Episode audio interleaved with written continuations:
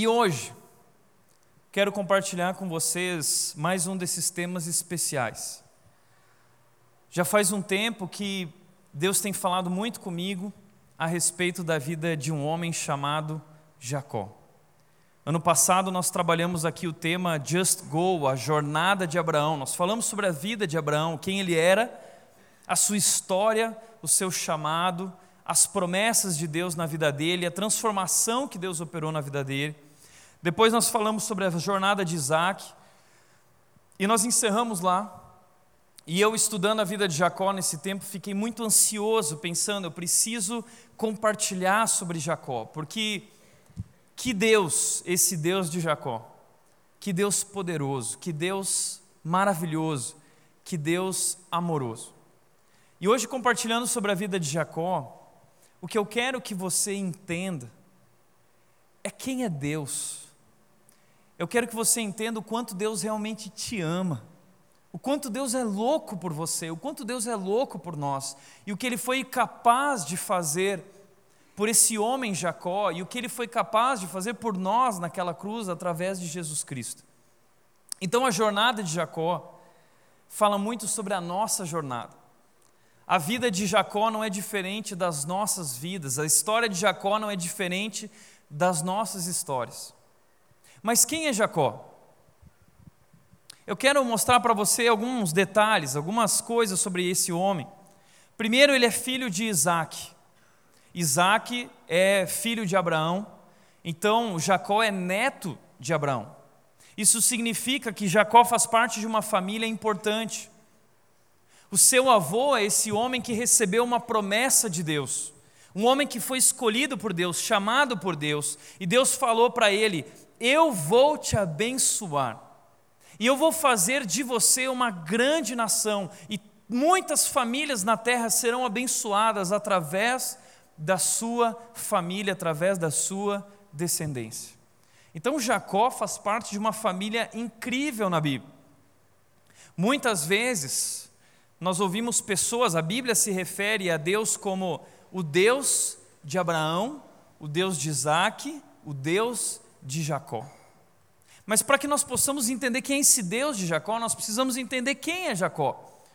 O que ele viveu, como foi a sua vida. E mais do que fazer parte de uma família importante, ele tinha um irmão gêmeo. O irmão gêmeo dele se chamava Esaú.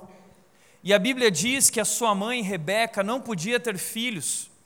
E isso aconteceu também com Sara, avó de Jacó. Isso aconteceu também com Rebeca, isso aconteceu também depois com Raquel, a esposa de Jacó. Eram mulheres estéreis, elas não eram capazes de ter filhos, mas o Deus poderoso, Deus grandioso, as abençoou e milagrosamente Rebeca engravidou.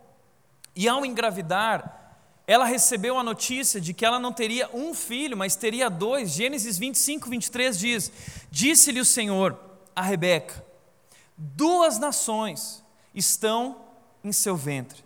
Por que duas nações?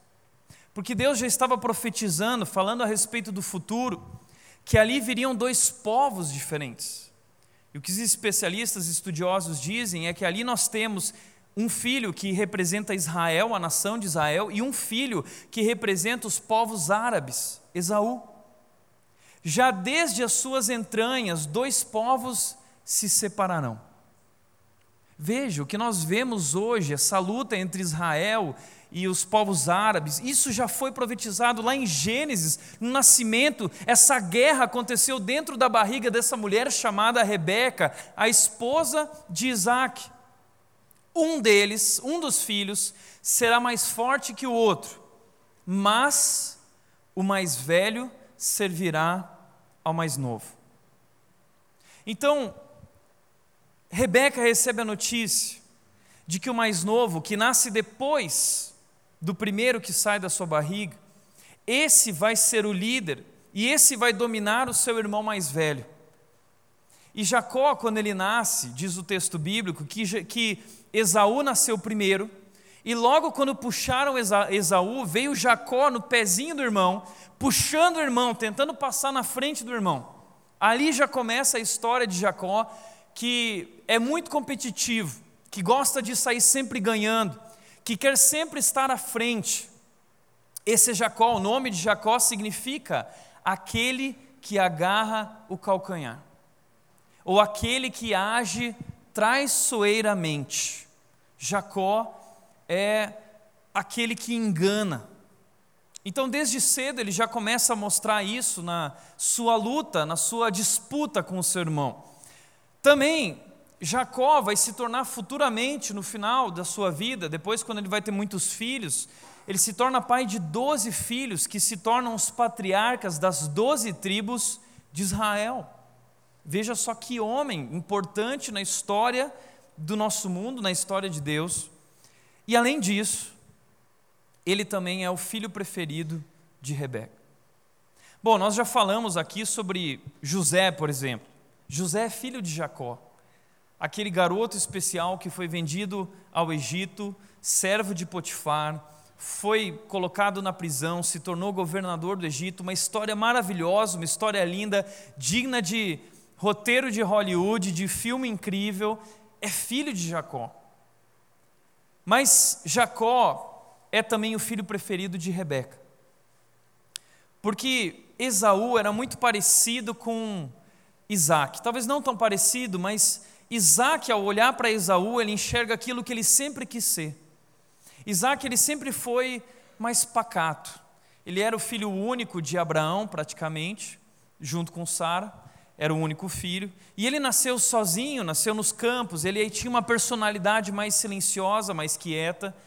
Já Esaú, ele era um caçador, Esaú era um homem do campo, ele gostava de ir caçar, e, e, e ele era tipo Tony Ramos bíblico, ele era um cara extremamente peludão, e na época isso era algo bacana, estava na moda. E aí, uh, Jacó, ele via em, uh, uh, Isaac via em Esaú aquilo que ele sempre quis ser. Por outro lado, uh, Isaac, que não era tão presente com Rebeca, por causa da diferença de idade também, isso construiu uma barreira no casamento deles, o casamento deles não foi nada bem, nós já falamos sobre isso aqui na rede, em uma mensagem chamada Como Destruir a Sua Família. Nós falamos sobre o relacionamento entre Isaac e entre Rebeca. E o erro deles foi que eles construíram essa barreira, não havia comunicação entre eles, como marido e como esposa. E eles ah, projetaram o amor deles, cada um na direção de um filho. Então, a relação que eles não tinham um com o outro, eles projetaram na relação com os filhos. Eles trocaram a relação conjugal deles pela relação de intimidade com os filhos. Então, uh, uh, Isaac gostava de Esaú e convivia mais com Esaú, admirava Esaú, e Rebeca, diz a Bíblia, que ela gostava de Jacó. Jacó ficava mais perto de casa, Jacó gostava de conversar, Rebeca conversava com Jacó, era com ele que ela se abria. Então ele era o filho preferido de Rebeca, até porque ela já havia recebido a notícia de que um dos filhos dela, uh, o filho mais novo, seria o líder e que o mais velho serviria a ele. Ela sabia que o filho mais novo era Jacó, então desde cedo ela tem um cuidado especial com Jacó. Mas, isso tudo essa criação e o coração de Jacó vai nos mostrar um homem muito complicado. Muito complicado. Eu quero dividir a vida de Jacó em quatro momentos. Eu quero convidá-lo a olhar para esses quatro momentos e descobrir que existe muito de Jacó em nós. Primeiro momento da vida de Jacó: malandro e mentiroso. Esse é Jacó. Primeiro ponto que eu gostaria de considerar dentro disso é que ele era um homem complicado. Ele era um homem egoísta. Diz Gênesis capítulo 25, 29 a 31, se você quiser acompanhar em sua Bíblia ou em seu celular, ou aqui comigo, o texto diz o seguinte: Certa vez, quando Jacó preparava um ensopado, meu pai é louco por ensopado. A vida do meu pai é ensopado. Ele ama sopa. E Deus me deu uma esposa que também ama sopa. Sempre quer comer sopa sopa. Não sei, talvez você se identifica com isso, o inverno começa a chegar, as padarias de Indaiatuba, restaurantes começam a servir as sopinhas, os caldos. E era um dia frio, talvez, e Jacó estava preparando aquele ensopado especial. E diz o texto bíblico que o irmão dele mais velho, seu irmão gêmeo mais velho, chegou faminto. voltando do campo, ele tinha ido caçar e ele voltou morrendo de fome, talvez não conseguiu caçar nada, estava trabalhando e morrendo de fome, desesperadamente ele pediu: dê-me um pouco desse ensopado vermelho aí, eu estou faminto, faminto. Bom, eles são irmãos. Como família, Jacó que preparou um ensopado, ele poderia dizer: irmão, vem aqui por favor, senta aqui recebe, come esse ensopado, por favor, é de coração que eu te dou. Mas, diz o texto, que a resposta de Jacó foi: respondeu-lhe Jacó, venda-me primeiro o seu direito de filho mais velho. Na cultura bíblica, o filho mais velho tinha direito a uma herança especial. Ele tinha direito a dois terços de tudo que a família tinha. Então o mais velho sempre herdava dois terços e o restante, o outro um terço, era dividido entre os outros filhos. Então, ah, Jacó, que nunca quer ficar para trás, que sempre quer sair ganhando, que é o esperto, que é o malandro, ele dá um jeito, ele aproveita esse momento, essa situação, para agir de forma egoísta com o irmão. Ele podia ter oferecido o irmão. Que tipo de gente que age dessa maneira com alguém da sua família, dizendo: Não, eu só vou te dar se você me der isso em troca. E aí, qual é a resposta de Esaú para ele? Esaú estava morrendo de fome. E a resposta de Esaú, no versículo 32 e 33, é: Disse Esaú: Estou quase morrendo. Eu vou morrer mesmo. De que me vale esse direito? Então, Jacó é um oportunista. Além de ele ser um egoísta, só pensar nele e pensar no bem dele, no que ele vai sair ganhando com isso, ele é um oportunista.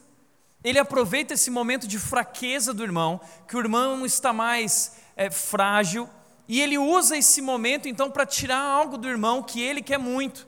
Ele é um oportunista. Ele é aquele tipo de cara que passa por cima dos outros a, a hora que tiver a chance.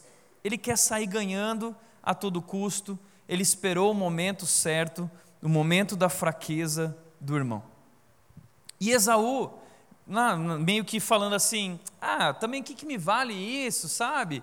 É, eu estou morrendo de fome aqui, deixa eu comer. Talvez ele não levou isso tão a sério, mas para Jacó aquilo era sério. Um parênteses aqui. Às vezes, nós agimos como Esaú. Muitas vezes nós somos como Jacó, enganosos, egoístas, mas às vezes também somos como Esaú. Às vezes nós olhamos para o ensopado e nós trocamos o ensopado por aquilo que nós temos, que somos, nossos valores. Nós abrimos mão deles em troca de um ensopado, porque naquele momento parece a melhor solução. Somos imediatistas. Mas esse ensopado muitas vezes acaba virando um problema para o resto das nossas vidas. Quantas vezes na nossa vida somos irreverentes com o amor de Deus por causa de um prato de ensopado de lentilhas, uma coisa imediata, uma coisa passageira. Pratos de lentilha ensopados são nos apresentados todos os dias com aparências diferentes. Uma negociação ilícita, que vai resolver nossos problemas financeiros, não é certo, mas vai resolver nossa questão, nossas dívidas e, de forma imediata. Então nós trocamos nossos valores em princípios por aquele prato de lentilha gostoso, porque na hora estamos desesperados. E nós acabamos esquecendo que Deus disse que ia cuidar da gente. Às vezes o prato de lentilha tem aparência de 1,85m morena ou moreno, loiro ou loira, tem olhos verdes, tem olhos azuis, olhos castanhos. Às vezes a gente troca casamento por essas coisas, às vezes a gente negocia nossos valores, nossa fé em relacionamentos ilícitos. Às vezes o prato de lentilha tem a cara de uma BMW. Os pratos de lentilhas estão aí. E nós estamos negociando muitas vezes a nossa fé, trocando nosso compromisso com Deus e aquilo que Deus nos deu como promessa, estamos trocando por qualquer coisa desse mundo.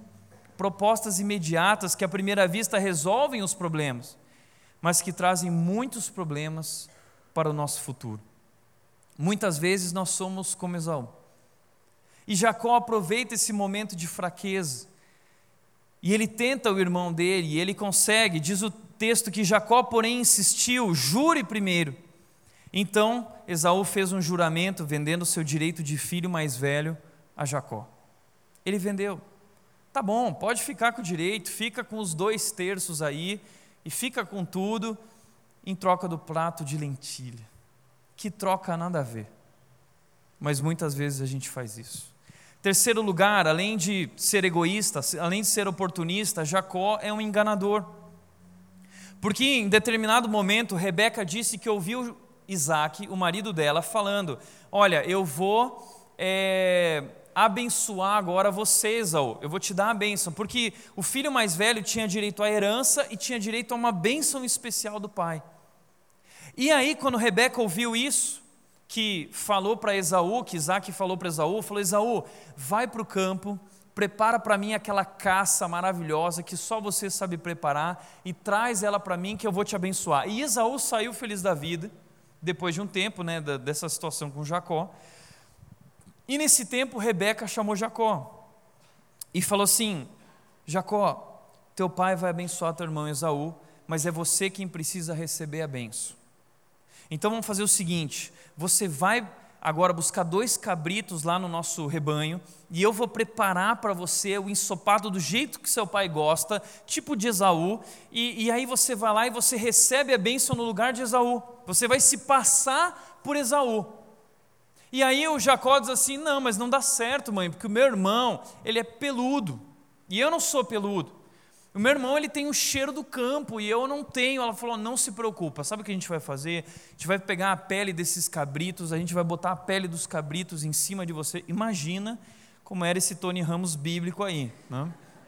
E aí é, coloca a pele, prepara. Olha a cena que eles criam. Por quê? Porque Isaac já era velho, ele não enxergava, ele tinha muitos problemas com a vista, ele não enxergava, então ele ia pelo cheiro, ele reconhecia pelo cheiro, ele reconhecia o filho pelo tato. E aí então leva Jacó, Jacó vai lá vestido com as peles, com um ensopado e chega, pai, está aqui o que você queria. Gênesis 27, 19, ele diz: Jacó disse a seu pai: Sou Esaú, seu filho mais velho. Ou seja, Jacó está mentindo para o próprio pai. Qual é o filho que passa por cima do pai, que engana o pai? Ele mente dizendo que é Esaú. Ele enganou o irmão e agora engana o pai. E aí o pai diz o seguinte: peraí, mas você foi rápido dessa vez, hein? Ele disse: Não, é que deu tudo certo, tal. Deus foi bondoso comigo, eu encontrei logo a caça. Ele usa aquela desculpa de Deus. E ele diz: Fiz como o Senhor me disse. Agora, assente-se e coma do que cacei para que me abençoe. Ele mente de todo jeito. Ele mente para o pai, ele mente dizendo que Esaú, ele mente dizendo que foi caçar e não foi, porque ele pegou no rebanho. Ele também mente dizendo que preparou e ele não preparou. E ele usa dessas todas mentiras, dessa, dessa história que ele construiu, ele, ele se faz passar para uma outra pessoa para receber a bênção de Deus. Ele finge ser algo que ele não é, para receber a bênção de Deus, para receber a aceitação de Deus sobre a sua vida. Quantas vezes nós agimos como Jacó? Muitas vezes nós nos fazemos de algo que não somos nós agimos como alguém que não somos. Nós usamos máscaras, nós enganamos, vivemos uma vida de aparência para enganar os outros, para ser aceito pelos outros ou para ter a bênção de Deus. E no fundo, a gente está enganando somente a si mesmo, porque nós não podemos enganar a Deus, mas Jacó ele tenta. Por isso que o tema dessa mensagem é fake out, porque essa palavra significa fraude. Jacó é uma fraude ele tenta ludibriar o seu irmão, ele tenta ludibriar é, o seu pai, ele tenta ludibriar a Deus, ele tenta enganar todo mundo. Jacó ele se falsifica, Jacó ele engana a si mesmo. Ele é um fake, ele é uma falsa, ele é uma falsidade. Nós estamos vivendo hoje um tempo assim, um tempo de gente falsa. Essa palavra fake hoje para nós é muito recorrente de perfis usuários no Facebook, nas redes sociais, que se fazem de uma pessoa que não são, quantas pessoas têm um segundo perfil que vivem uma vida dupla. Jacó é esse homem, ele é um fake. Ele tenta se passar por algo que ele não é para obter benefícios através disso, para receber a bênção de Deus. Só que com isso, sendo egoísta, sendo oportunista, sendo enganador, ele atrai para si próprio o ódio do irmão. O irmão morre de ódio dele, e o texto diz o seguinte: Esaú guardou rancor contra Jacó, por causa da bênção que seu pai lhe dera. Quando Esaú chegou, pai, está aqui a caça. E aí o pai, Isaac, ele fala o seguinte: Não, mas espera aí, eu já te abençoei, como assim? E aí eles descobrem que foi uma farsa, que Jacó enganou. Então Esaú, uh, uh, Isaac fala para Esaú, dizendo: Olha, eu sinto muito, mas eu já dei a bênção para Jacó. Ou seja, agora Esaú perdeu a herança, Jacó perdeu a, uh, Esaú perdeu a bênção, Esaú perdeu tudo, tudo. Esaú se enche de rancor contra Jacó por causa da bênção que seu pai lhe dera e disse a si mesmo: os dias de luto pela morte do meu pai estão próximos. Meu pai está para morrer, mas vai passar os dias de luto. Então eu matarei o meu irmão Jacó. Você tem ideia do que está acontecendo nessa família? Uma esposa que engana o marido, que não se comunica com o marido, que mente para o marido. Filho que vai contra o pai, que vai contra o irmão, que passa por cima Irmão que diz, agora eu vou matar você, eu vou me vingar. É uma família em destruição, é uma família perdida. O que eu acho legal da Bíblia é que a Bíblia ela mostra a realidade. A Bíblia não traz para nós referências perfeitas de como nós temos que ser. A Bíblia mostra que, qual, como é o nosso coração. A Bíblia mostra como são as famílias, porque isso não é só nessa família. Nossas famílias estão vivendo coisas parecidas: filhos contra filhos, irmãos contra irmãos, pais contra filhos, filhos contra pais. Nós temos visto isso no nosso mundo hoje. A família está perdida, é uma família desestruturada. Essa família precisa de Deus. E aí, Rebeca, diz o texto, versículos 42 a 44, lhe disse: Esaú está se consolando com a ideia de matá-lo. Ele está planejando te matar, Jacó. Então ouça, pois o que eu lhe digo, meu filho, fuja imediatamente para a casa de meu irmão Labão em Arã. Fuja, fuja imediatamente. Então Jacó, além de egoísta, oportunista, mentiroso, enganador, ele é um fugitivo agora. Ele precisa fugir para não ser morto pelo irmão. E a mãe diz: fuja para lá só por um tempo, fique com ele algum tempo até que passe o furor do seu irmão. Vai e passa um tempo lá. Quando o ódio dele passar, eu te aviso e eu mando alguém te buscar. Sabe quanto tempo vai durar esse tempo lá? 20 anos. 20 anos. E quando Jacó voltar para sua casa, depois de fugir, depois de 20 anos, a sua mãe Rebeca, que ele tanto amava, já estará morta. Sabe o que isso significa? Que Deus não precisa da nossa ajuda. Rebeca, sabendo da profecia que Deus havia dado, tentou dar uma ajudinha para Deus. E sabe, talvez um dos maiores problemas de Deus é quando a gente tenta ajudar Ele. Aí está um problema. Muitas vezes a gente acha que a gente pode dar um jeitinho, fazer as coisas aqui. Uh, a gente quer dar uma mãozinha para Deus. Ah, eu acho que Deus está precisando de uma força. Então, essas ajudinhas nossas, na verdade, são falcatruas, esqueminhas que a gente faz, e a gente acha, não, mas no fim isso aqui vai dar certo. Ela vira para o filho e diz assim: Filho, fica sussa, vai dar tudo certo, nós estamos dando uma ajuda para Deus.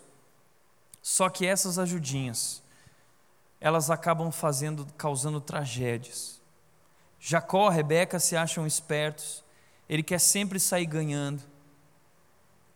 E nessa de dar uma ajudinha para Deus, Rebeca acaba atrapalhando tudo e dividindo a sua família. E ela que amava Jacó nunca mais vai ver o seu filho. Deus não precisa de ajuda, o plano de Deus é perfeito. Você não precisa tentar dar uma ajudinha para Deus. Ah, eu vou fazer uma coisinha aqui porque Deus está demorando. Deus tem um plano perfeito mas esse é Jacó. E Jacó representa a nossa geração que se acha esperta, inteligente, uma geração que quer sempre sair ganhando, que busca o caminho mais fácil a qualquer custo, uma geração que quer mais resultado com menos esforço. Se for preciso passar por cima de pessoas, ele vai passar. Ele vive mentindo, ele vive enganando, ele vive no meio de rolo. Ou seja, Jacó é o pior tipo de gente. Jacó é o pior tipo de gente. Jacó é o tipo de homem que nós não queremos nos relacionar. É gente enganosa. É o malandro, é o mentiroso. Esse é Jacó. Bacana que a Bíblia traz referências assim, para mostrar para nós como é o ser humano de fato. Mas o segundo coisa que eu gostaria de mostrar, o segundo momento na vida de Jacó, é que, apesar de ser malandro, mentiroso e ser o pior tipo de gente, Jacó é amado e escolhido por Deus. Amado e escolhido por Deus. Como pode Deus amar um homem assim?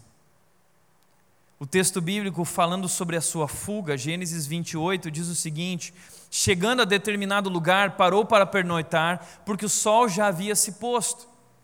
Tomando uma das pedras dali, usou-a como travesseiro e se deitou, e teve um sonho no qual viu uma escada apoiada na terra.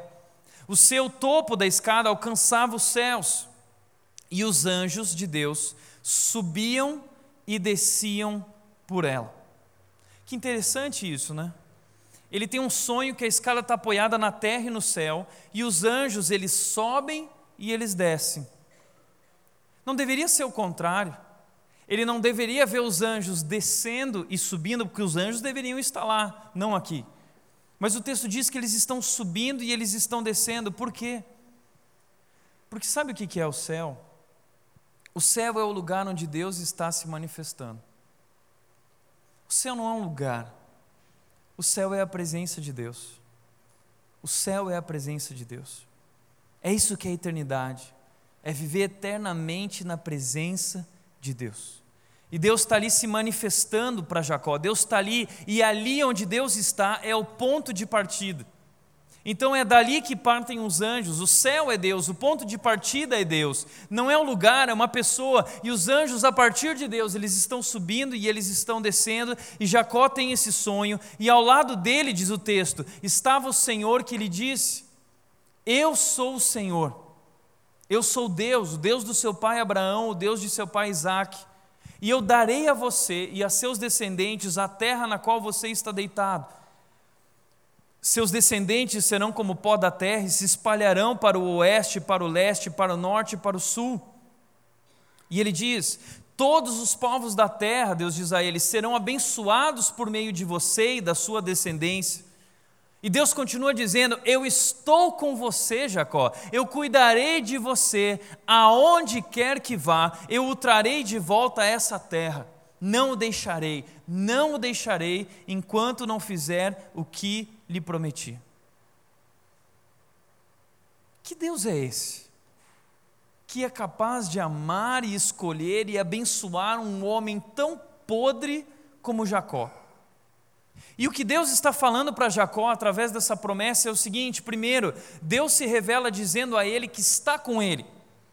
Esse cara tranqueira enganou o irmão, enganou o pai, é, é, é, é trouxe para si o ódio da família, separou a família, e Deus se revela a ele dizendo: Eu estou com você. Deus se revela através disso, dizendo também: eu prometo a você direção e proteção. Eu estarei com você e nada vai acontecer com você. Eu vou cuidar de você, eu vou guiar você. E Deus promete abençoar a vida dele e da descendência dele. Enquanto Deus está ali, os anjos também estão ali para assisti-lo em suas necessidades. Deus promete a ele prosperidade, uma descendência numerosa e promete bênção, uma descendência abençoada. E sabe o que acontece com Jacó? Nada. Não acontece nada. Na verdade, Jacó não entende nada. Ele acha que, na verdade, essa é uma oportunidade para ele sair ganhando ainda um pouco mais. Jacó não mudou nada. Mas ele ouviu Deus e, e veja só a oração, a resposta de Jacó para Deus. O texto continua dizendo: quando Jacó acordou do sono, ele disse: Sem dúvida, o Senhor está neste lugar, mas eu não sabia. E ele teve medo e disse: Temível é este lugar. Não é outro este lugar senão a casa de Deus. Esse lugar aqui é a porta dos céus. E é tão bonito isso, né? Ele chama aquele lugar de Betel, e Betel significa a casa de Deus. Ele diz assim: esse lugar aqui é a casa de Deus. Que burro que Jacó é, porque a casa de Deus não era ali. A casa de Deus, na verdade, que Deus estava falando, era Ele. Deus estava falando assim: Jacó, não é esse lugar, é você. Eu estarei com você. A minha presença estará com você. Sabe que muitas vezes a gente comete o mesmo erro de Jacó. Muitas vezes eu estava saindo do meu prédio, um homem lá do prédio, ele se vestia todo domingo, sabendo que eu ia descer, ele se vestia de terno. Ele parava na porta do prédio e falava assim: Ô oh, pastor, estamos indo à casa do Senhor agora. E eu olhava para ele e dizia: Aham. Sabe por quê? Esse lugar aqui não é a casa de Deus. Deus não habita em templos e mãos feitos por homens, porque Deus não cabe neles. Sabe onde é a casa de Deus? A casa de Deus é você. A casa de Deus sou eu. O Deus poderoso, o Deus criador dos céus e da terra, ele decidiu viver em mim e viver em você. Deus, durante muito tempo, habitou em templos, mas em Jesus e através do Espírito Santo, Deus mudou de endereço. Deus veio morar no nosso coração. E quando nós estamos reunidos, nós somos o condomínio de Deus, porque nós somos a casa de Deus. Deus é grande demais para morar numa casa só.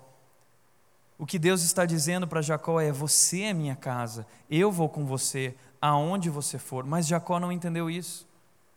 Eu tenho um amigo que escreveu uma música muito linda sobre isso, Marcos Almeida, do Palavra Antiga.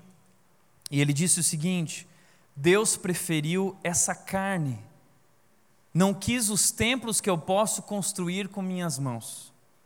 Ele me fez casa, eu sou morada, lugar de Deus, que não está lá fora, mas sim mora dentro de mim. Abri a porta e ele entrou em casa. Estou em obras. Essa morada um dia será perfeição. Eu sou casa. Você é casa. Você é o lugar de Deus. Deus habita em mim. Deus habita em você. Jacó ainda não tinha entendido isso, mas logo ele iria entender. Eu estou com você. Então Jacó, diante disso, diz o texto que ele fez um voto, dizendo: Se se Deus estiver comigo, cuidar de mim nesta viagem que eu estou fazendo, prover-me de comida e roupa e levar-me de volta em segurança à casa de meu pai, então o Senhor será o meu Deus. Olha só que, que imaturo esse Jacó. Ele realmente não entendeu nada.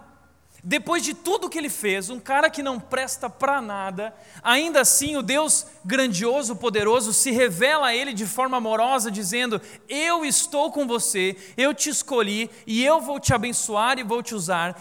E ele volta para esse Deus uma resposta dizendo assim: Ó, oh, se, se Deus, tá? Ele se acha o cara. Se você realmente estiver comigo, se você cuidar de mim, se você me prover de comida e de roupa, se você me levar de volta em segurança à casa de meu pai, então aí talvez, talvez eu te reconheça como meu Deus. Mas eu quero ver se você realmente vai cumprir tudo isso. Então vamos ver. E ele disse: E esta pedra que hoje coloquei como coluna servirá de santuário de Deus e de tudo que me deres, certamente te darei o dízimo. Grandes coisas que Jacó vai dar o dízimo para Deus, não é isso que Deus quer de Jacó, ou espera de Jacó, ah, mas o que Jacó faz é uma oração tola. Essa oração de Jacó é uma bobagem, é oração de gente imatura. E o que nós temos visto hoje é um evangelho de gente imatura que fica dizendo: se Deus, se o Senhor fizer isso, eu vou te dar o dízimo, eu vou te pagar. Deus, se o Senhor né, corresponder minhas expectativas, eu repreendo, eu exijo, Deus, eu estou exigindo. Se o Senhor quer ser meu Deus, eu exijo. Essa é a fé imatura desse evangelho podre que existe aí fora. Esse não é o nosso Deus. Esse é o tipo de oração que não deveria ser feita. Mas nós podemos rir de Jacó. Sabe por quê? Porque quando a gente ri de Jacó, a gente está rindo da gente mesmo. Porque nós somos todos Jacó. Romanos 8, 26 diz que o Espírito intercede por nós porque nós não sabemos orar. Nós somos imaturos em nossas orações, assim como Jacó. Ficamos colocando coisas diante de Deus, exigências diante de Deus, não sabemos nos portar diante desse Deus grandioso, não o conhecemos de fato. Por isso, a história de Jacó nos mostra que o maior obstáculo para uma vida plena somos nós mesmos. O maior obstáculo de uma vida plena é Jacó. Jacó é o problema. O problema não é Esaú, o problema é ele. O problema é ele que tem um problema consigo mesmo. Mas mesmo sendo tolo, podre e não prestando, Deus acolhe Jacó na sua tolice. Deus não abandona Jacó por causa da sua imaturidade. Que Deus é esse? Como Deus poderia amar alguém assim? Por que Deus escolhe alguém assim? tão imaturo, tão sujo, tão malandro, tão pecador, tão enganador. Que Deus é esse? Sabe que Deus é esse? O Deus que o salmista disse no Salmo 103, 10 a 11. Esse é o Deus que não nos trata conforme os nossos pecados, nem nos retribui conforme as nossas iniquidades. Pois como os céus se elevam acima da terra, Assim é grande o seu amor. Assim é grande o seu amor. Mesmo ele sendo tão sujo e tão tolo, Deus insiste em amar a Jacó. Como é grande o seu amor. Que Deus, que Deus. E o que eu quero que você entenda é que o Deus de Jacó é o meu Deus, é o seu Deus. Esse é o nosso Deus, que não nos trata conforme os nossos pecados, nem nos retribui conforme as nossas iniquidades. Como é grande o seu amor. É por isso que nós nos reunimos aqui, nós viemos celebrar esse amor, nós viemos para cantar dizendo: Como é grande o seu amor. Deus te ama do jeito como você é. Deus te ama. Não importa quais são os teus problemas, eu sei que ninguém vem para a igreja porque é perfeito, ninguém vem para a igreja porque ganhou na loteria, pelo contrário, sai correndo da igreja nessa hora porque vai ter que dar o dízimo. As pessoas vêm para a igreja porque elas estão quebradas, porque elas precisam de ajuda, porque elas vivem as mesmas crises que Isaac e Rebeca viveram no casamento porque elas vivem as mesmas crises familiares que Jacó e Esaú enfrentaram em suas famílias. Você vem de um casamento difícil, você vem de uma família com muitas dificuldades, os filhos, é, tudo isso é muito difícil, a vida profissional, os negócios. Mesmo você não prestando, mesmo você fazendo tudo errado, mesmo você sendo imaturo e tolo, Deus te ama. Mas, como disse Jansen, um escritor, Deus te ama do jeito que você é, mas Ele te ama demais para deixar você do jeito como você está. Deus não vai te deixar assim, porque Ele sabe que você acaba prejudicando a si mesmo, você é o único obstáculo para uma vida plena, e Deus quer transformar. Por isso, a partir desse momento, Jacó não sabe, mas quando ele assume esse compromisso com Deus, Deus agora então fala assim: então tá bom agora eu vou transformar a sua vida. Por isso, o terceiro momento da vida de Jacó é de enganador a enganado. O enganador será colocado diante de um espelho, ele vai aprender através de situações da vida quem ele realmente é. O texto bíblico diz: ele ainda estava conversando nessa viagem chegou num determinado lugar, em um poço, quando chegou Raquel com as ovelhas de seu pai, pois ela era pastora. Quando Jacó viu Raquel, filha de Labão, irmão de sua mãe, as ovelhas de Labão, aproximou-se, removeu a pedra da boca do poço e deu de beber às ovelhas de seu tio Labão. Depois Jacó beijou Raquel e começou a chorar bem alto. Sabe o que aconteceu aqui? O cara se apaixonou. O tranqueiro, o cara que não presta, ele viu Raquel. Ele viu Raquel. E de repente, quando ele vê essa mulher, Jacó é diferente. O que, que ele faz? Ele se aproxima, ele remove a pedra da boca do poço, ele dá de beber as ovelhas do tio, ele trabalha. Ele está trabalhando agora, é, é, ele está agindo de maneira diferente, ele está sendo um homem é, conquistando uma mulher, e ele fica tão apaixonado, ele beija Raquel e ele começa a chorar bem alto. Que cena é essa que você beija a mulher, ah, começa a chorar? É um amor louco, o cara se apaixonou por Rebeca. Por isso, eu vejo aqui o que uma mulher é capaz de fazer com um homem. Por isso eu fico pensando que Lúcifer, o diabo, foi muito esperto quando ele falou, a serpente falou com a mulher, para a mulher falar com o homem, porque o que uma mulher é capaz de fazer com um homem? E eu me identifico com isso, porque a minha vida é muito assim. Quando o Tiago viu a Nathalie, quando o Tiago viu a Nathalie, e ele se apaixonou pela Nathalie, a vida do Tiago Tiago começou a remover a pedra do, da boca do poço e, de, e, trabalhou e tentou conquistar essa mulher. E existe um Tiago antes da Nath, um Tiago depois, e assim são as mulheres na nossa vida, tão especiais. Mas ali Jacó começa a cuidar de Raquel. Ele ama Raquel. Meninas, procurem um homem nesse momento que cuide de vocês, assim como esse homem cuida de Raquel. Ele começa a mudar de imaturo, agora ele vai começar a ser transformado. E Jacó se apaixona e ele vai até Labão e ele pede para casar com Raquel. Olha, Labão, eu quero casar com ela.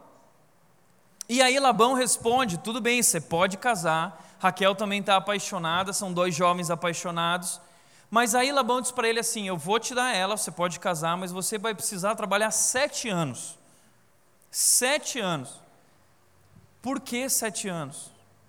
Porque era o valor do dote. Lembra que o servo de Abraão foi buscar uma filha para Isaac e ele levou uma quantia para Rebeca.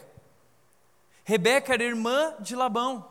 Labão estava lá e lembrava dessa quantia. E Labão, que era esperto também, malandro, falou assim: então tá bom, seu pai, seu avô pagou pela minha irmã, então agora seu pai ou você precisa pagar também por Raquel, e o valor dava exatamente sete anos de trabalho. Ele pagou por isso. Como era difícil naquela época, né? Quem saiu mal nessa foi o Robson. Porque o meu sogro, eu não paguei nada para ele. Eu saí no lucro. Ele comprou fralda, ele cuidou, ele e a Raquel, investiram, pagaram escola, cuidaram a vida inteira e aí chegou lá o malandro e levou ela. Né? Mas agora já era, Robson, tá bom? Não tem mais jeito de cobrar essa. É, Labão exige sete anos de trabalho. E cara, posso falar? Jacó está tão apaixonado que Jacó esquece isso, entendeu? Ah, eu vou trabalhar, vou trabalhar por essa mulher, vale a pena. E ele trabalha sete anos incansavelmente, dia e noite. Então Jacó terminou o último dia de trabalho, bateu o cartão e chegou em Jacó e falou assim: entregue-me a minha mulher, cumpri o prazo previsto e quero deitar-me com ela, porque ele queria se deitar, porque o casamento era, era consumado através da relação sexual, é isso que é casamento na Bíblia. Então, Labão reuniu todo o povo daquele lugar e deu uma festa. Ele falou assim: tá bom, você trabalhou, você merece, vamos fazer uma festa. E essa festa era um banquete que durava vários dias, regado a muita bebida. E então, na última noite, a noite chegou, ele deu a sua filha Lia a Jacó. E Jacó deitou-se com ela. Labão, esperto, entrega a filha mais velha primeiro com um véu, e ele, Jacó, pega essa filha com o véu e vai para dentro da barraca. E como você fala assim, mas como que o cara pode ser enganado por isso? Sabe por quê? Tinha tanta bebida naquela festa E aí que surgiu pela primeira vez aquele filme Se Beber, Não Case. Mas ele bebe, ele casa, e quando ele acorda na outra manhã, ele toma um susto quando ele vê que aquela mulher não é Raquel, mas que ele havia se casado com Lia. Agora, olha que interessante essas referências que o texto de Gênesis faz. Jacó enganou o pai dele na escuridão, na cegueira do seu pai. E Jacó é enganado durante a noite, quando ele não é capaz de ver. E ele vai sentir a dor de ser enganado. E aí ele chega no sogro dele quando foi enganado por Labão. E Labão diz assim: Eu não poderia casar Raquel sem casar a filha mais velha, isso é cultura aqui. Então você vai ter que trabalhar mais sete anos para casar com Raquel. E aí Jacó passa 14 anos servindo a Labão. Vai ser apaixonado assim na Bíblia, né? 14 anos servindo a Labão. Sabe o que Deus está fazendo? Jacó é colocado diante de um espelho para que ele veja quem ele é. Labão é esperto como Jacó. Jacó encontrou alguém à sua altura. A promessa de Deus é que o irmão iria servi-lo, mas agora ele, para isso, vai passar 14 anos servindo a Labão. Ele vai aprender o que é servir alguém e ser enganado por alguém, como ele enganou o seu irmão. É aqui que Deus começa a ensinar Jacó, é aqui que Deus começa a transformar o caráter de Jacó. Você já parou que tudo que você está vivendo é porque Deus quer que você enxergue quem você é? As situações que as têm acontecido é porque Deus está colocando um espelho diante de você para que você veja que o maior obstáculo da sua vida é você. E Jacó vive tudo isso e sofre, ele vai passar 20 anos lá com Labão. Até o momento que Jacó começa a enriquecer, ele se casa com Raquel. E ele começa a enriquecer, enriquecer, enriquecer. E aí, quando ele ouve, diz o texto, Jacó, porém, ouviu falar que os filhos de Labão estavam dizendo: Jacó tomou tudo que o nosso pai tinha e juntou toda a sua riqueza à custa do nosso pai. Jacó enriqueceu muito, muito mais que Labão. E Jacó percebeu que a atitude de Labão para com ele já não era a mesma de antes. E o Senhor disse a Jacó: Volte para a terra de seus pais e de seus parentes, e eu estarei com você. Só que tinha um problema. Para ele voltar para a terra dele, agora, ele tinha que enfrentar alguém que estava lá, o irmão dele, Esaú. Esaú cheio de ódio, esperando o momento da vingança. Jacó continua achando que ele está resolvendo tudo com a esperteza dele e ele sempre tem um plano. Mas a última etapa da vida de Jacó é o Jacó humilhado e quebrantado. Aqui Deus continua o processo de transformação. Depois de 20 anos trabalhando na vida de Jacó, Deus vai para o grande finale na vida de Jacó e o que acontece? Gênesis 32. Assim os presentes de Jacó seguiram à sua frente. Jacó está indo com todas as coisas que ele tem, com toda a sua família, com todos os seus servos. E aí uma pessoa chega para Jacó e diz assim: Você não sabe, Esaú está vindo e ele vem com 400 homens contra você. E nessa hora, diz o texto, que Jacó encheu-se de medo e foi tomado de angústia. E aí ele dividiu o grupo dele em dois grupos. Ele falou assim: Olha, a gente tem chance de um dos grupos vai se dar bem. Então vamos dividir em dois grupos, que aí a gente dá um jeito. Veja, Jacó não confia em Deus, porque Deus disse que queria protegê-lo. E Jacó tenta mais uma vez, com a esperteza dele, lidar com aquilo, divide em dois grupos. E o que, que ele faz? Ele manda presentes para Esaú. Olha, manda os cabritos primeiro, depois manda na segunda parte a, a, a mais riquezas e tesouros, e ele manda três, quatro presentes, um em cada etapa, chegando na frente de Jacó, para quem sabe quebrantar o coração de Esaú e eles fazerem a sua reconciliação. Então, Jacó agora vai tentando pagar de volta para Esaú o que ele tirou dele, para tentar reconquistar o irmão. Mas, os presentes de Jacó seguiram à sua frente. Porém, ele passou a noite no acampamento Jacó. Naquela noite, Jacó levantou-se, tomou suas duas mulheres, suas duas servas e seus onze filhos para atravessar o lugar de passagem de Jaboque. Depois de havê-los feito atravessar o ribeiro, fez também passar tudo o que possuía, e Jacó ficou sozinho. Então veio um homem que se pôs a lutar com ele até o amanhecer. Esse lugar se chama Jaboque é uma espécie de um local, um rio estreito, e todos passam por ali e Jacó fica do outro lado sozinho, ele e a esperteza dele. E ali o que acontece, esse homem que vem lutar com ele, sabe quem é? É Deus. Isso é que os teólogos chamam de teofania, uma aparição visível de Deus. E Deus aparece a ele e começa a lutar com Jacó. A vida inteira Jacó lutou com Esaú. Jacó lutou contra Labão. Jacó lutou, lutou, lutou. Mas agora ele vai ter que lutar com Deus. Mas Deus não veio para matar Jacó, mas veio para mostrar a fragilidade de Jacó. Veio para mostrar que nada do que ele tinha era a partir da esperteza dele. Deus vem para quebrantá-lo. Deus vem para mostrar sua fragilidade. Deus vem para mostrar que não era a sua habilidade, que não era a sua astúcia, não era a sua esperteza, mas que era Ele, Deus, o Deus poderoso, que estava fazendo tudo e cuidando de tudo. O que Deus quer é que Jacó reconheça: Jacó não é você, não é sobre você, não é a sua capacidade ou esperteza, mas sou eu, eu sou Deus. E ele vai passar a noite lutando com Jacó e Jacó não desiste, até que esse homem vai lá e ele fere a coxa de Jacó, e Jacó fica com dificuldade de lutar. E esse homem então vai embora com esse Jacó quebrantado, sem força, sem poder lutar. E aí Jacó lhe respondeu: Não te deixarei ir, a não ser que me abençoes. Sabe o que Jacó está dizendo? Não vá embora antes de abençoar. Jacó finalmente reconhece que a bênção só poderia vir da parte de Deus. Ele reconhece que ele não era capaz de alcançar a bênção através do seu esforço, através da sua esperteza. Ele reconhece que ele não pode enganar a Deus, Deus sabe quem ele é. Não adianta ele tentar se passar por uma outra pessoa para receber a bênção de Deus. Ali ele tem um encontro com o Deus que o conhece, que é capaz de matá-lo, mas não faz. Simplesmente Deus mostra a ele quão fraco ele é, o quanto ele precisa de Deus.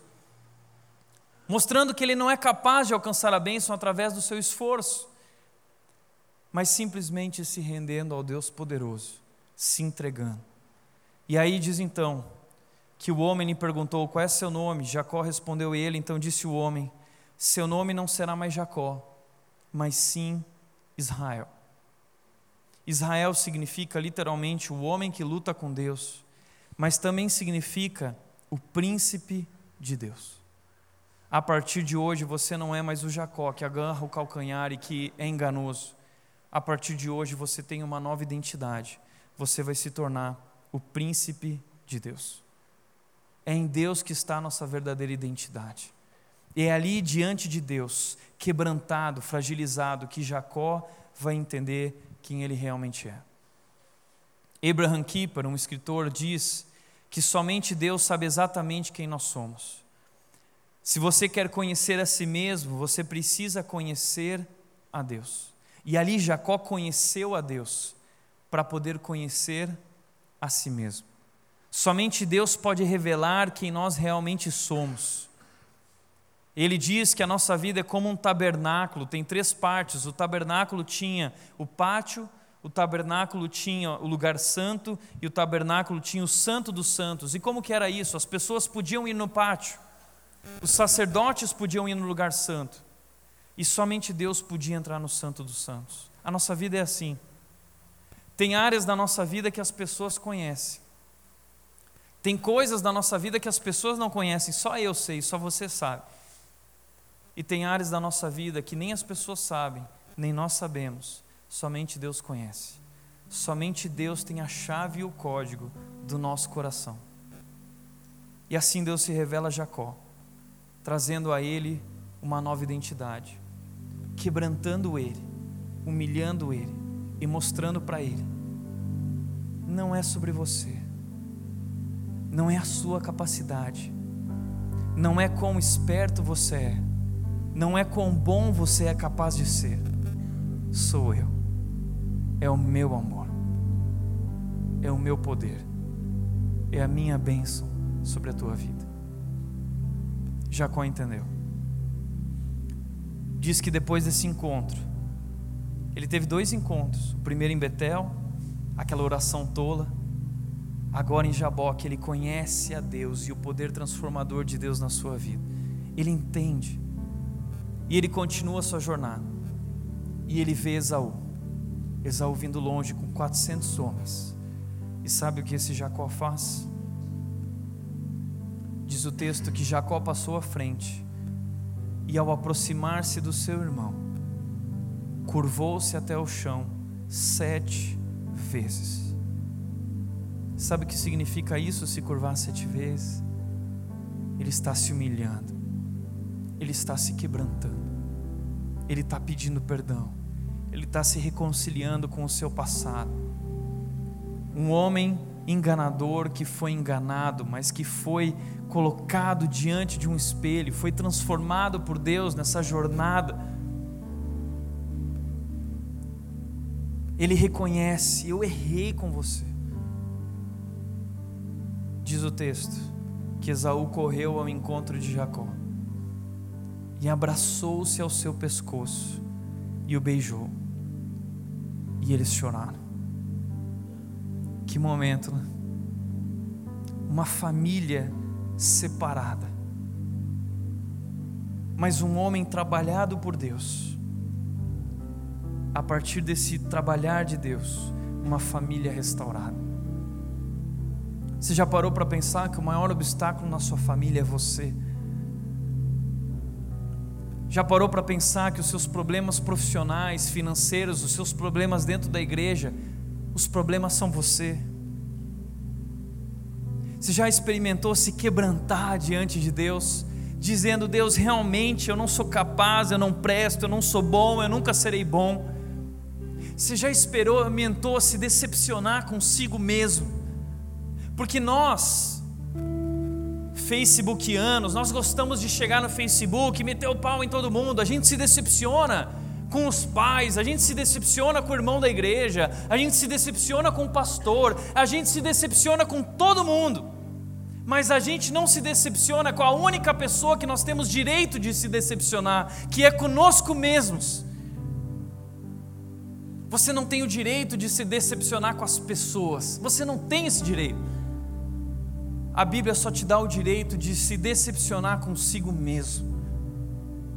E aqui o que nós temos é um homem decepcionado consigo mesmo, um homem quebrantado, um homem humilhado, se rendendo diante do irmão, dizendo: Eu sou o problema, eu errei, me perdoa.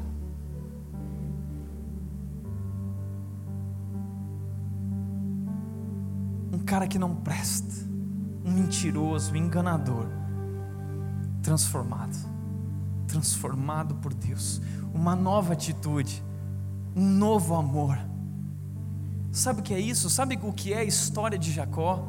É o Evangelho. É o Evangelho. É o amor de Deus por nós transformando as nossas vidas. Nós somos Jacó. Jacó teve dois momentos com Deus. O primeiro foi em Betel. Em Betel, lá naquele primeiro encontro, no travesseiro, no, na visão, Jacó ainda era imaturo, ele era um interesseiro, ele, ele vivia fingindo, enganando, ele coloca condições na relação com Deus, ele diz: se, se, se, então Deus, se você me der isso, eu vou te me, me entregar, me render a você, mas se você fizer. Mas aí esse Deus amoroso acolhe Jacó na sua tolice e maturidade e conduz Jacó dessa primeira experiência com Deus, conduz Jacó ao Jaboque e lá no Jaboque, ele confronta Jacó, ele humilha Jacó, ele transforma Jacó. Assim é com a nossa vida. Em Betel, quando nós conhecemos a Deus ainda imaturos, Deus manifesta o seu interesse e o seu amor por nós.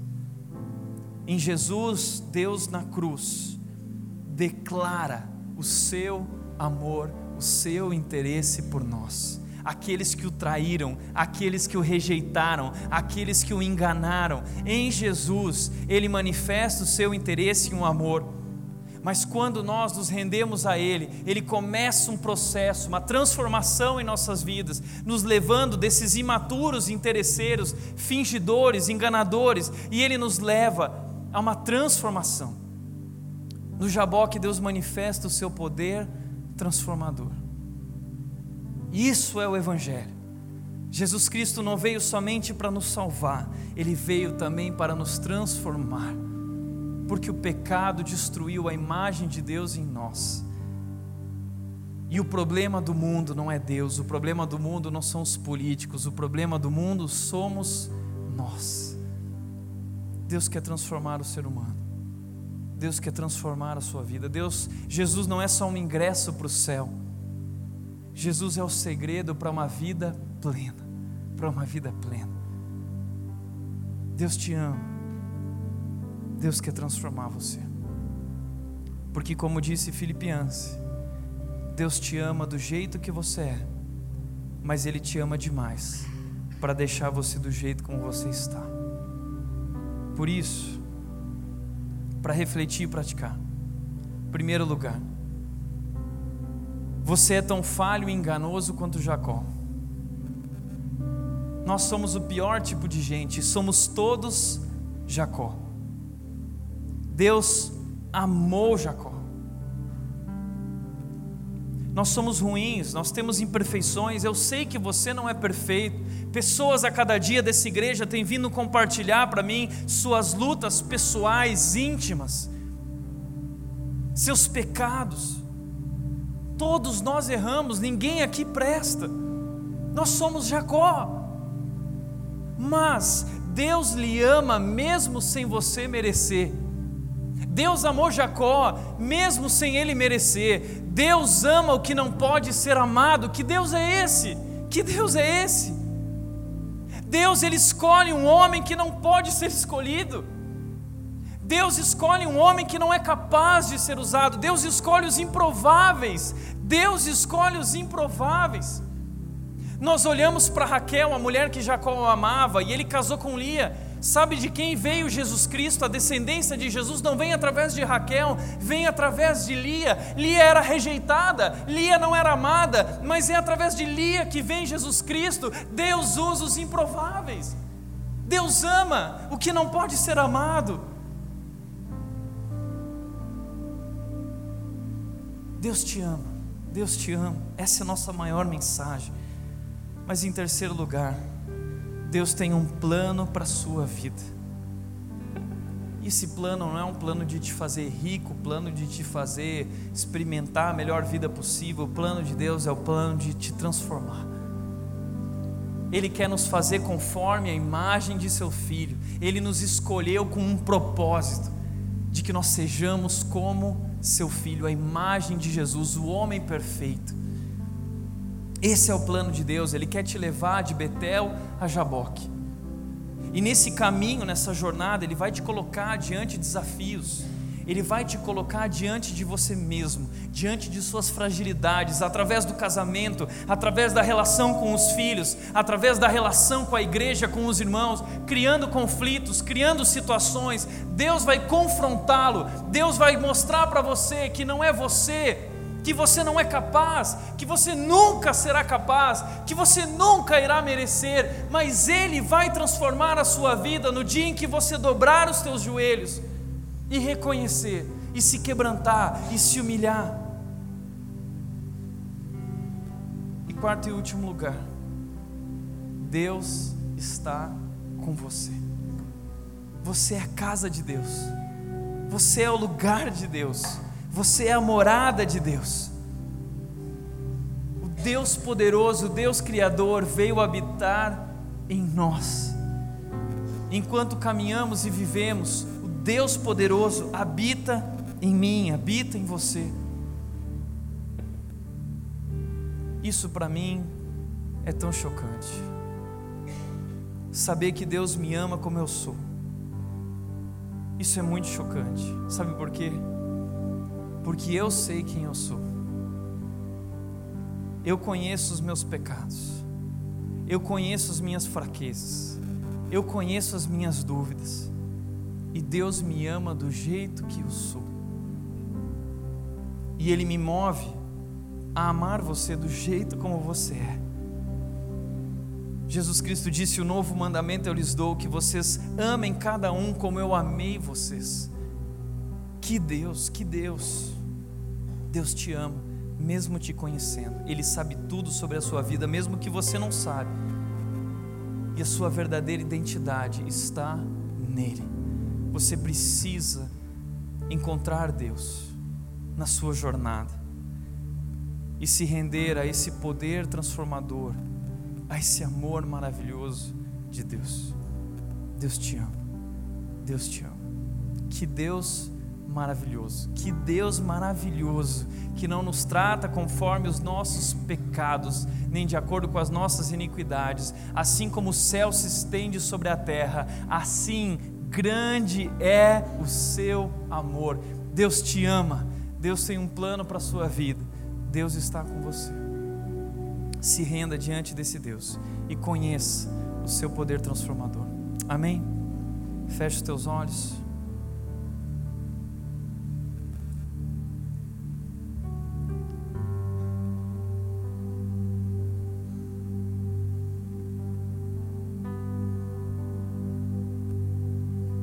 Sabe quando você vai amadurecer e ser transformado? O dia que você se decepcionar consigo mesmo. O dia que você enxergar o quão podre você é.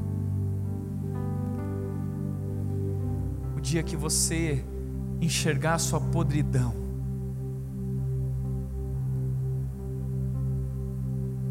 O dia que você falar o seguinte: será que Deus pode amar um egoísta como eu?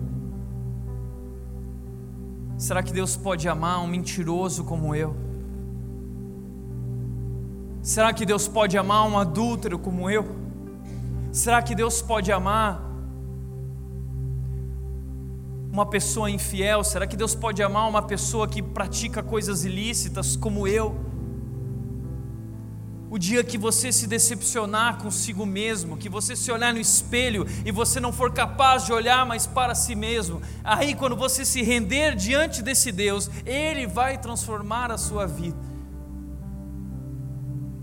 e Ele vai restaurar o seu casamento, Ele vai restaurar a sua família, Ele vai restaurar o seu passado, Ele vai te reconciliar com tudo aquilo que foi deixado para trás, e você viverá então nele uma vida plena, uma vida plena. Por isso, meu convite para ti nessa noite é se renda, se renda diante desse amor imenso, se entregue, pare de lutar com Deus. Pare de lutar com os outros. Se renda, se renda, se quebrante. Pare de lutar. E reconheça: Deus, eu não posso, eu não consigo, eu nunca vou conseguir, mas eu me rendo diante de Ti, para que através de Jesus o Senhor venha habitar em minha vida e venha transformar tudo aquilo que eu sou e restaurar a minha vida, porque eu não consigo. Você não consegue, mas Deus consegue, Deus pode e Ele vai. Deus está com você, Deus te ama. Se você hoje, assim como Jacó, você se quebranta diante de Deus, dizendo: Deus, faz tudo novo Deus, restaura a minha vida, renova a minha vida. Eu quero te convidar de pé, ficar de pé. Eu quero orar por você. Fica de pé aí no seu lugar.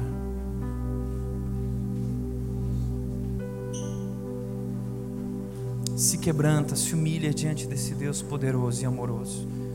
Diga a Deus, me abençoa. Eu preciso de Ti, eu preciso do Teu amor. Eu preciso que o Senhor transforme a minha vida. Pai, eu quero te agradecer por cada homem nessa noite aqui, cada mulher aqui. E nós queremos dizer a Ti, Deus, que nós entendemos o recado. Nós entendemos agora porque Jacó está aqui nesse livro. Nós entendemos que nós somos todos Jacó. E que mesmo sendo quem somos, o Senhor nos ama. Com imenso amor, com amor que nunca vamos merecer Deus, o teu amor para nós é tão chocante, porque nós sabemos quem nós somos. Nós conhecemos os nossos pecados, as nossas falhas graves. E somos tão gratos, Deus, a Ti. O Teu amor em Cristo nos constrange. Por isso nós nos rendemos a Ti, como Jacó, quebrantados, humilhados, decepcionados com o que nos tornamos e somos. E o nosso clamor é nos conduz, Deus, ao Jaboque. Transforma a nossa vida nessa jornada. Nós queremos ser como Jesus. E habitando em nós, como disse o Marcos Almeida, que o Senhor vá tornando essa casa perfeição até o dia que o Senhor voltar. Esse é o nosso desejo, Pai. Por isso nós nos rendemos e nos entregamos a Ti. Tuas vidas, nossas vidas são tuas, Deus. Vem e faz a tua obra. Vem e faz a tua obra e nos transforma, Pai. Nós nos satisfazemos no teu amor, estamos alegres pela salvação, mas nós também queremos ser transformados. Nos transforma, Pai, em nome de Jesus que nós oramos. Amém. Amém. Amém.